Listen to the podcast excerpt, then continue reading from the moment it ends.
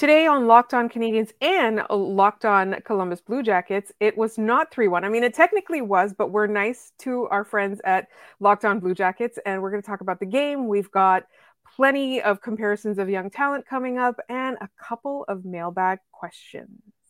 You are Locked On Canadiens, your daily podcast on the Montreal Canadiens, part of the Locked On Podcast Network, your team every day.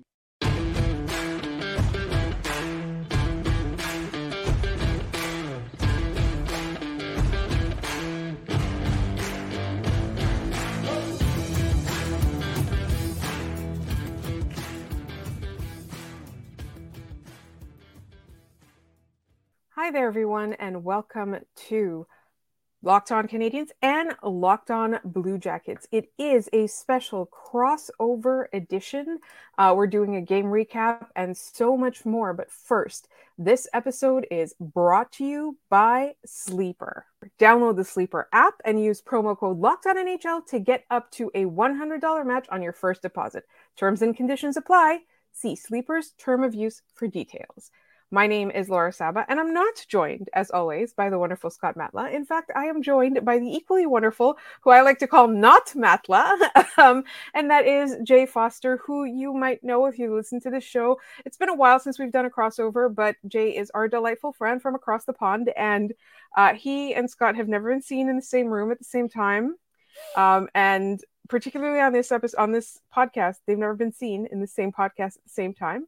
Uh, so, Jay, thank you so much, first of all, for agreeing to join me. I know you're on vacation, um, and I kind of wrote you into this, uh, but I'm just I'm just so happy to talk to you, and I'm so excited that we have quite a wild game to recap today. How are you doing? Yeah, lots lots happened in that game. um, I'm also super excited to record this because it has been a minute. Um, continually funny to me that Scott keeps being out of town. I think he's like avoiding me. Um, I think that's that's that's what's going on. But uh, I am I am doing okay. I am in Cincinnati right now, and that game was just real stupid from start to finish. Right?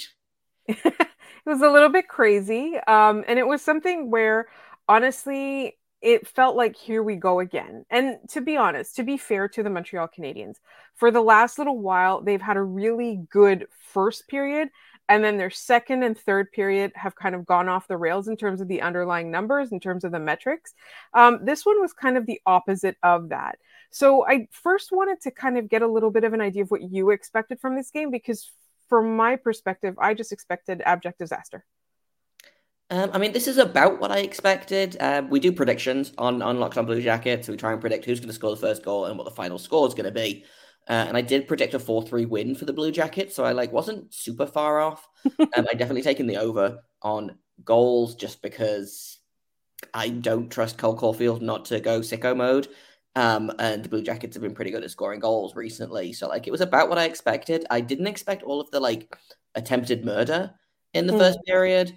Um, and I didn't expect the Blue Jackets to be like so dominant in the first period and then just completely fall apart over the course of the second period before I think genuinely dying on the ice in the third period. Um, and I haven't looked to see what the overtime numbers were, uh, but I'm going to go ahead and assume that they were not. Oh, yeah, they dominated at overtime and then lost, obviously, because uh, that's how this works, you know?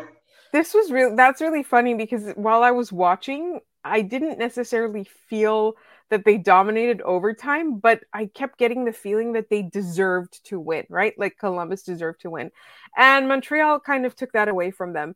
But I did like I did want to point out that both of these teams are rebuilding teams and they're kind of it turns out rebuilding at the same time. Like I would say that Columbus has maybe a year and a half to 2 year head start, but it feels like fits and spurts a little bit.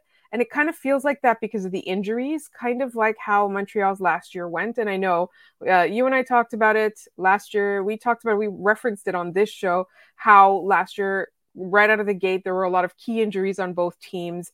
At some point, there were def- defensemen on the Blue Jackets where like the longest tenured one was what, like he played like a season and a half, if I if I remember so correctly? the longest tenured Blue Jacket was uh, at, at, certain points during the season. The longest tenured Blue Jacket was Andrew Peeke, who I think at the time had played about 170 NHL games and is like 25 years of age. So that's there you go. Who we're dealing with, you know. well, at some point, I mean, at this point right now, Mike Matheson is the only like genuinely tenured uh, NHL defenseman on the Montreal Canadiens. Everyone else is young and or injured. Um, so I like I feel like the trajectory is kind of uh, being interrupted. It's not i don't want to say it's similar like i feel like in, on both on, on both sides it's being interrupted and i know we're going to get into the young talent a little bit more in the second period. This is kind of disjointed because there's so many questions i want to ask there's so much i want to talk about with respect to columbus like we haven't even touched on adam fantilli yet and and i'm obsessed. So let's let's get back to this game real quick. Um what would you say the the blue jackets did well um, on the ice because I thought even strength the Canadiens were really good, and I feel like their special teams, even though they tend to look abysmal in general, looked a lot better this game than they have in the last couple of games. But I, I, you know, I could be a bit biased there. Yeah, I think both teams, the power play was great and the penalty kill was kind of suspect. If I'm not misremembering, I think the Blue Jackets had two power play goals, and I believe the Canadiens also had two power play goals. They had at least one. Mm-hmm. Um, so power play good on both sides. Um, I thought the Blue Jackets were fine at uh, at even strength. Um, especially again, first period they were great. Second period they were kind of middling. Third period actively bad. Um, I thought power play like uh, that was excellent. Um, penalty kill extremely poor. I thought it's good. It's going to sound stupid. Uh, I thought goaltending was was very good, um, especially for Elvis. Um, I think he ended up making like 25 of 29 saves or something, which doesn't sound great. He allowed four goals on less than 30 shots. And but, if you look at the percentage, it's 852, right? It doesn't yeah, look it's not, you know, it's it's not what I would could like look at the numbers and be like, oh, this this was a great performance from him. But it was another case of okay, well, it was two power play goals. Um the first goal was just a real stupid turnover that David Severson just like his brain blue screened on it, and he just didn't do anything as Nick Suzuki scored. And then, like in overtime, um, it's Cole Caufield. What are you going to do about it? So, like, he's had a couple of those games where he's played really well, and like, yeah, the Blue Jackets needed one to two more saves from him, but I'm not. There were a lot of games last year where I, I came away from them thinking, wow, if Elvis had been better, we would have won that game. That like he was he was good enough to win this game, and the team in front of him just decided actually we don't want to kill penalties. Um, so we'll just we'll just not do that. Um, okay, cool. Bye. I think the difference between Columbus and Montreal is Montreal's like, well, Columbus is like, oh, we're not going to kill penalties today. You know, maybe not. F that today. uh, Montreal is just kind of like, well, we want to. We just, how do you do this? All of a sudden, they forget even how to skate if they're on the penalty kill. But I absolutely adore that you said it's Cole Caufield. What are you going to do about it? Because that's how I feel. I love him. I just and also like real quick to go back to Nick Suzuki. Obviously, he struggled a little bit out of the gate to the point where people were asking Martin St. Louis about it, and Martin St. Louis said that he's not the type of person to like use the media to call out his player, but you know Suzuki needs knows that he needs to be better they've had those conversations. I, am assuming they're going to continue. I think the problem with Nick Suzuki really was expectation more than anything else. Mm-hmm. I don't think he's necessarily been quiet. I think he just hasn't been trying the right things, and maybe he's he he has a lot of he puts a lot of pressure on himself. Like he's very very intense about this kind of thing. I thought that in this game he was markedly better than I expected. I was yeah, I was very impressed with with Nick Suzuki in this game. I mean, like I generally speaking, I'm impressed with Nick Suzuki. I think he's a really underrated player.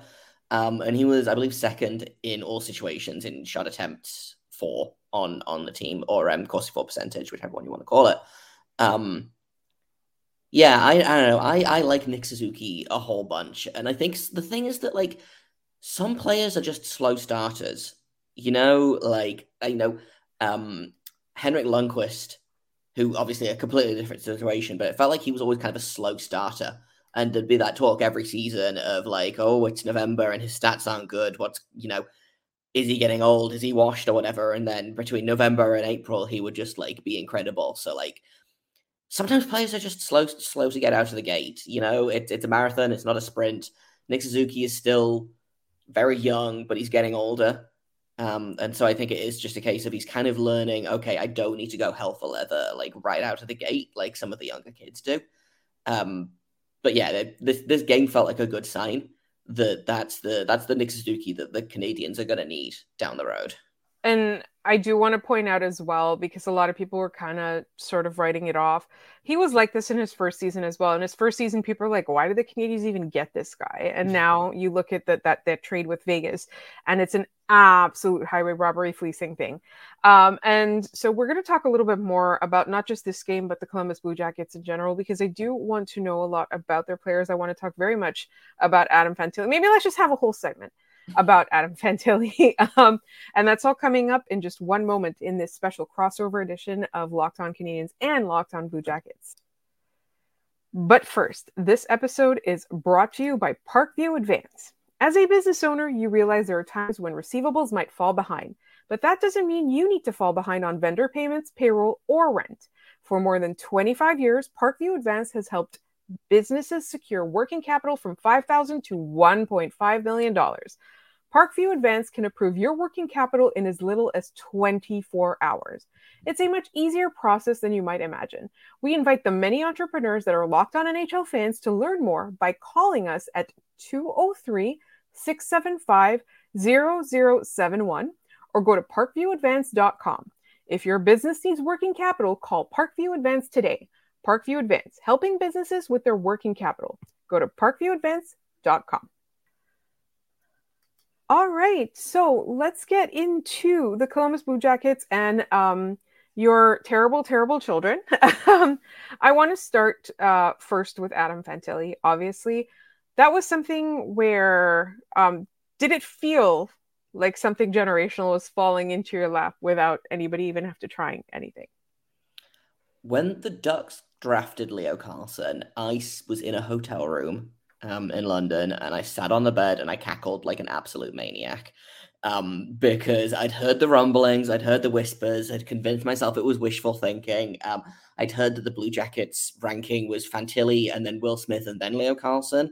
So I was preparing myself that we were going to draft Will Smith third overall and I was going to have to be mad about it. Like, no shade to Will Smith, but I was going to have to be mad about it. Um, and this is not like a knock on Leo Carlsson. I think Leo Carlsson is a phenomenal young player. I think he's going to be the best player on the Ducks for a very long time.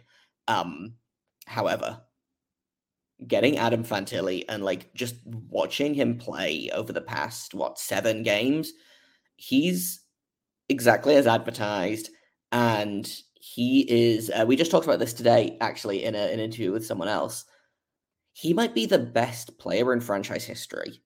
And like we're trying to temper our expectations, but like this is what I imagine watching like young Rick Nash was like. You know, I was it was before my time because I'm a baby. Um, but like that, this is what I, I just every time he's on the ice, I just get so excited. I'm like, what's this kid gonna do next? Like he has three he had three points in his last two games before tonight, and you know, he was just getting better and better and better. And it feels like every game he figures something new out about the the NHL and the way that the NHL plays, and he adapts. And I'm like, just so like I can't talk about how excited I am because I do just keep going on and on and on about about this this kid who you know we're tempering our expectations. I'm not out, uh, you know, I, I like to joke about him winning the Calder, and I don't think you know Columbus is not automatically a playoff team with Fantilli, but between him and other young players taking footsteps forward with the goaltending being solidified, with the defense made up of like actual defensemen and not babies and old men. Uh, it's it's real exciting, and Adam Fantilli is kind of the, at the forefront of, of that excitement for me. Um, I do want to ask about some of the other young players, but uh, let's go back to Zach Werenski for a second, who is no longer a young Columbus Blue Jacket. I think he would be considered one of the veterans at this point, wouldn't he? Mm-hmm. Um, a million so years old, game. yes. He's I think yeah. 25, 26. Yeah. So. Um, I'm I was crumbling in a cor- corner when you mentioned you're a baby. So like we're not gonna like focus too much on how old Zach Werenski is, but he had a phenomenal game tonight. And I know we wanted to talk about that, so I just wanted to circle back real quick. I didn't realize how much this team had missed Zach Werenski until he came back um, because Zach Werenski got hurt, I believe, in the 13th game of last season. He was done for the season by mid November, you know? Um, and I think you guys are kind of seeing that a little bit with the Kirby Dach injury, um, you know? Or imagine if, you know, if you lost Nick Suzuki at the beginning of the season and he was just done and you, you had to cope without him. Like, he's one of those players that you don't realize how good he is and all he what, what he does on the ice until he's not there anymore. And I didn't even really fully realize it until he came back this season, and I was like, "Oh, oh, that's what that's what this is like." You know, mm-hmm. it, it's a combination of he's just such a good defenseman that I think gets a bad rep because his contract is probably a little bigger than than it needs to be. Like just because he's not a nine point five million dollar defenseman every night does not mean that he's not a very very good defenseman. Um, you know, so it's it's kind of a weird in between thing, but he does the little things right. He can score. He can skate. Uh, he's you know a more than competent defender um, in terms of uh, you know in in defensive rankings on the team. But by him being here, it means that you can push guys back to their rightful positions. Like our first defense pairing last season was Andrew Peeke and Erik Branson for like large portion, like large part part of the season. Yeah, you don't need Erik Gudbranson paying tw- you don't need him playing 27 minutes a night, and that's kind of what he mm-hmm. was doing near the end of last season. So he's playing, you know, 15, 16 minutes a night. Looks like a whole new defenseman. Ivan Provorov uh, has been kind of getting a bad rep because uh, both of the overtime winners have kind of been his fault. Um, like so, the Blue Jackets lost to the Ducks in overtime on Tuesday night. Clear breakaway. Provorov did what he could to get back, wasn't enough, and then tonight uh, he didn't do enough, in my opinion, in overtime. But for the most part, he's been very good for the Blue Jackets. Um, Damon Severson has again kind of quietly been excellent, apart from some gigantic brain farts that I think we saw in New Jersey as well. Of he'd be very, very good, and then he would just completely like just shut down for a second and then reboot. But it's too late. The mistakes already happened, you know. So he's been very good, and so it means that those guys don't have to play on the the, the that number one defense, um, especially Provorov. Provorov doesn't have to be the guy here because Werenski's the guy. And so I think we got we get a better Provorov than they got in Philadelphia because he's in a more uh, ideal role on the second pairing. So it's kind of a, a knock-on effect of Zach makes everyone better because he's a good person to play with, and with him eating all of those minutes, it means that we don't have to play players like Erik Gudbranson or literal nineteen-year-olds uh, for you know 25 to 28 minutes a night. Speaking of literal 19 year olds, we did uh, take a circle back into the defense. I did want to ask about uh, of the young prospects who have either uh, not yet made the Blue Jackets or are about to or have had you know a couple of games. Who do you think is an underrated player that we should be looking out for? Because I got to tell you, I did watch that New Jersey game. It was a bit frustrating um, at times, but um, I like I've been trying to choose exciting players and exciting teams to watch this year. So obviously I've been trying to get a little bit of Buffalo. I've been very curious about Detroit. Haven't had a chance to watch that much. But I, am trying to fall back in love with the idea of hockey teams with potential and promise. So who's an underrated or under the radar type player? Who would be your sleeper pick to be somebody to watch over the last, the next couple of years? Um, I mean, if the like on the team right now, um, so David Jiricek got sent down at the end of training camp. He was not on the opening night roster. He got called up when Zach got injured in the home opener because again, this team is cursed and this is what happens. Um, played the two games that Werenski was out, and you look at that. You looked at the team, and there's just no excuse to take him out of the lineup. And so he's been in the lineup. I think this is his fifth straight game or his sixth sixth game. He's not going back to Cleveland. I don't think. Um, he is another one of those players that you can see, you can almost see him, and you could see this with Kent Johnson last season as well. You can almost see them like working it out on the ice. Like you can see things click in a way that's like really, really satisfying and really gratifying to watch. And so David Jiricek, I think, is maybe not going to be a, a star defenseman. I don't think he's going to be, you know, like Cale Makar level, but I think he's going to be a very, very good defenseman on this team. I think he's probably going to be the best defenseman on this team in maybe five years' time.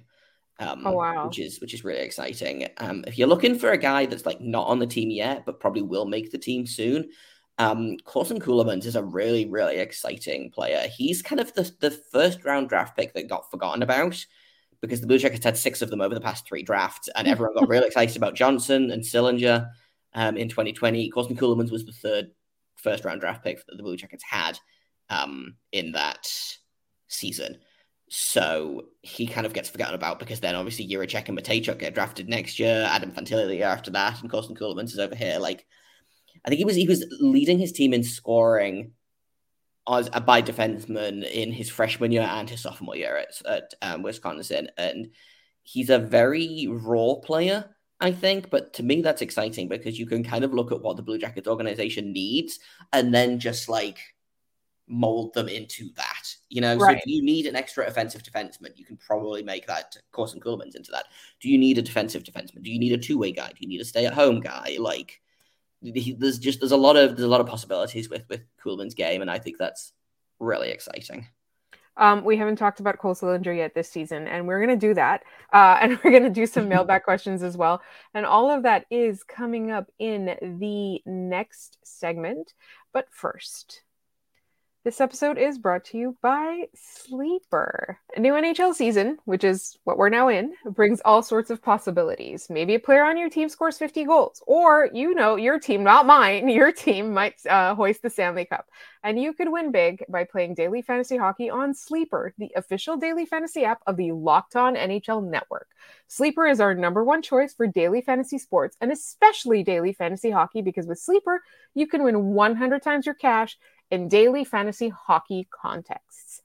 I personally, for me, I know we're all watching, you know, the players that were recently drafted, but I feel like I need to go to the tried and true players. Somebody like, I hate to say it, an Auston Matthews, somebody like Connor McDavid. Those are the types of players that, you know, I would consider a player to take to win a hundred times the money. And all any of us have to do is pick these players, record more or less their sleeper projections for anything like goals, assists, saves, plus minus, or more in any given game.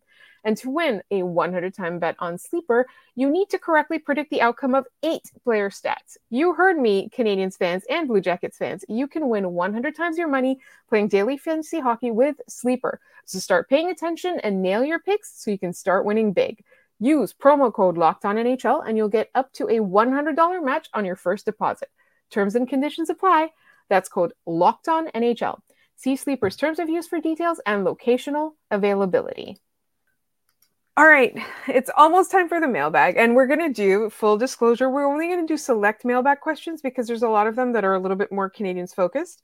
Um, and Scott and I will do them next week. Uh, we've got plenty of late night games, so we'll be doing a lot of late night mailbag. So make sure you catch all those episodes. There is a, I believe, a Vegas game that's really late and a Coyotes game that's really late, and for whatever reason, they're in the middle of the week.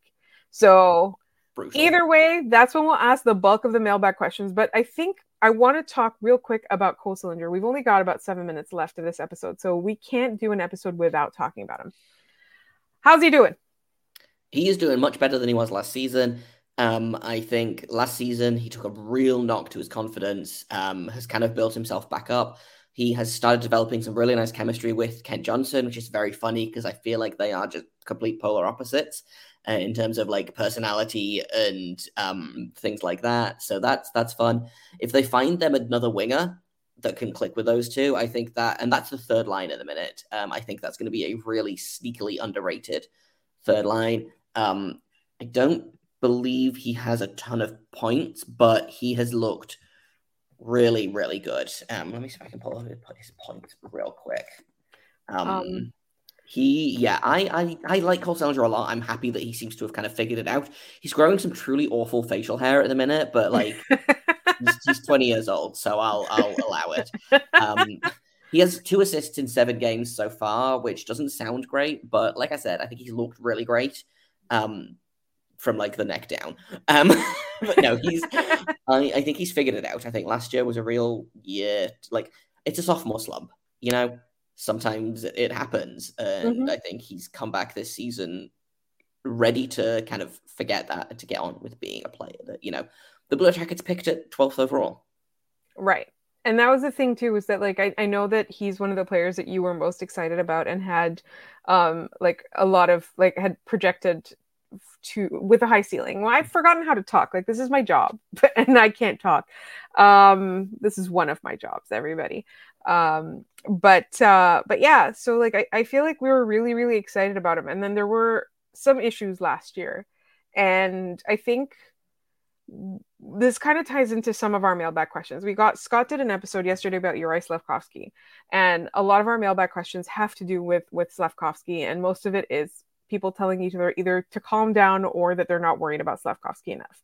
Um, so I did kind of want to pick your brain on this a little bit because I feel like as a Habs fan, I have this inherent bias where I want to be I want to be proven wrong. Like that was not the pick that I would have wanted. But if you look at the rest of that draft, I don't necessarily think that, you know, whoever it was it, it was Shane Wright versus Juraj Slafkovsky. Slafkovsky ended up going first, and then Shane Wright dropped to I believe it was fourth or fifth, and Seattle took him. I feel like Logan Cooley would have been the one. Like in hindsight, he's the one that I would have chosen, if that oh, makes sense. for sure but I think there's a lot of, and I've, this might be me just kind of seeing my little corner of, of Habs Twitter that I see, uh, because that's simply not my business. Um, there's a lot of like revisionist history going on of man, the Habs could have had Cooley and Michkov, and they're getting Slafkovsky and Reinbacher, and like the Habs were never going to draft Logan Cooley. No one saw this coming from Logan Cooley. You know, like there was there was nowhere there was no way that the blue that the, the Canadiens, excuse me, were going to take him. It was going to be Wright or Slafkovsky, And like I personally liked Shane Wright a lot more. Um, I don't know how well that take has aged, obviously, with Slafkovsky being in the NHL and Shane Wright in the AHL, but also not doing all that great. extremely young players, both yeah. of them, you know. And I think what what I think you're going to get at here is, and forgive me for trying to like predict the question, but like I don't know that you're allowed to worry about a player's development until they've at least turned 21. You know? Yeah. Um, it's very much, and uh, we we go through this as well, uh, uh, like on in the Blue Jacket side of things. Of there's a lot of talk about this player's a bust, this player's a bum, this player should never be in the NHL, and you look and they're like talking about a 22 year old. You know, right? Like, sure, there are some worrying signs in his game. Um, I didn't think Slafkovsky had a great game today. Uh, maybe that's just because I wasn't paying all that much attention to the Canadian no, side he played better at the previous game. I think it was. He was. He was. He was perfectly fine. He you was know, fine. He yeah, he was game, but he wasn't. You know, noticeable in the way that some players are. He wasn't um, dominant, and I think that's what people keep waiting for. But I don't think he's being assigned dominant dominance assignments, if that makes mm-hmm. sense. I think his assignments are a little bit sh- sheltered because I-, I got into a lot of trouble saying that the Canadiens were taking it slow. And they're like, what do you mean they're taking it slow? They put him in the NHL. And I think the assignments that he's being given, like to me, say that they're taking it very slow with him. But I think I think you're right because what I wanted to ask you is like you have a very significant corner of Habs Twitter, like a very mm. special, a highly specialized corner of Habs. It's like Twitter. four people, yeah, yeah. But like for me, like in terms of like the Columbus Blue Jackets fans, a lot of the times the ones that I encounter are the people leaving really mean messages in, in, your show um, show comments, and I get really angry at them. Um and and um I, like i'm curious like does the sky is falling thing happen with you guys as well? Oh 100% uh it happened with Sillinger last year when you know and last year was weird and lot, some things that happened were i think because Cole Sillinger probably got rushed to the nhl too early you know it's he was 18 he was the youngest player in the nhl by like at least a year last yeah. uh, in his rookie season you know probably he should have gone back to WHL, the USHL, for whatever reason, they put him in the NHL because the team was terrible and they were like, hey, why not? Mm-hmm. Um, last season, I think he struggled. He didn't get consistent ice time, he didn't get consistent line mates. Um, and I think, honestly, the most important thing at that age is more than more than assignments, more than like who your specific line mates are, but consistency is key for me and he didn't get that. He was bounced up and down the lineup. He was bounced in and out of the lineup. Eventually, got sent down to Cleveland, where he finished the season. Um, he's kind of come back this training camp. I thought he looked good, but not great. Um, and then, yeah, he's had at least one consistent line mate for most of the season now. It's he's kind of been stuck. Him and Johnson have kind of been stuck together because I think what Pascal Vincent, the head coach, is doing is building lines based on duos. So like mm-hmm. he's kind of stuck Gaudreau and Marchenko together. We stuck Fantilli and Laine together, and then he's kind of building around that. For better or worse, Kent Johnson and Cole Sillinger have been stuck together. Um, I'm going very long on this answer. I will wrap it up in just a minute, but um, I think that that for me is the thing that kind of I don't worry as much anymore because again, he's 20 years old, and just because he had one bad season, he had a he had a bad sophomore season. That's not a reason to you know the sky is falling, throw the whole player in the bin and start again. You know, and I think there's kind of been a little bit of that with Slafkovsky last season when he went to the NHL and wasn't immediately dominant despite being a first overall pick. You know, yeah, yeah. Sometimes and... it doesn't. Look at Jack Hughes. Right. Jack Hughes had what 20 points in his rookie season and now he's got 17 points in what six, seven games. You know, it goes back to what we were saying about Nick Suzuki. Some guys are slow starters. Some guys right. just take a little bit longer to bake. Like I'm, I'm not. I'm the opposite of worried about Slafkovsky. Is he going to be the dominant force that a lot of Canadiens fans think he could be? Like maybe not, but I think his ceiling is still high enough that like it's okay to chill out and wait for him to get better. And the other thing as well, like one one more thing, um, the Canadiens are not going to be challenging for the cup in at least a couple of seasons, right? So it's not like there's all this pressure that he needs to be ready now. He needs to go now. He needs to join this core, and they can start pushing for the playoffs. You know, right? He's not the missing as the piece. team grows. Yeah, he's not the missing piece, and it's not like the Canadiens are not going to contend because he's not ready, right? Right. Right and i really love that answer because like i'm i'm starting to get really influenced by just the discourse in general and i'm mm-hmm. like should i be worried? I keep saying we shouldn't be worried and i'm like should i be worried? Um, and i have one last question. It is a mailbag question. It is specifically for you because you are based in the uk somebody's going uh, i think it's ryan lee or our good friend ryan lee is going to the united kingdom very soon and wants to know how to watch the nhl uh, from the uk uh, so the fun thing about the UK slash Europe is that NHL TV still exists.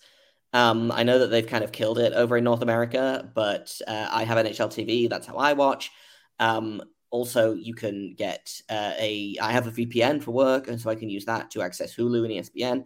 Um, so if you are a subscriber there, you can do that. Um, but yeah, if you want to just depending on how long you're there, just like get a free a free trial of NHL TV. I think they give you like a week free or whatever, oh, um, or just fun. get it for a month and then cancel it, and you can watch all of the games to your heart's desire, um, and have a good time or not a good time, depending on what Canadiens team you're watching. yeah, Listen, I can say that because I've watched some miserable Blue Jackets games over the past two seasons. So, like, I get it, House fans. I really, truly get it it's yeah it's it's it's gonna be an interesting season i think if, if people just stop dying on the ice like that I, that would make me happy in the meantime we are gonna wrap this episode up jay thank you so much for doing this crossover with me. Let's start with with the blue jackets show. Where can people find you uh, yeah, I usually I do a bit about how I can't, in good conscience, recommend people paying attention to the Blue Jackets, but we're doing okay at the minute. So uh, you can find me on Twitter at underscore Jakob Forster, J A K O B F O R S T E R. You can find the show at LO underscore Blue Jackets on Twitter. We are wherever you listen to Locked On Canadiens, uh, every podcast app you can think of. We're over on YouTube. We're on Sirius XM, and uh, how about you, Laura? Where can where can my wonderful Blue Jackets everydayers uh, tune in for their Josh Anderson content? I also cannot, in good conscience, recommend you follow the Montreal Canadiens. But if you want any Josh Anderson or Cole Caufield small goals boy content, uh, you can find us anywhere you get your podcasts, anywhere you find Locked On Blue Jackets, as well as on YouTube. Uh, and we are on Twitter at lo underscore Canadiens. You can find me at the Active Stick, and you find my you can find my co-host at Scott Matla uh, pretty much everywhere. Thank you, everyone, for listening, and we will both see you next time.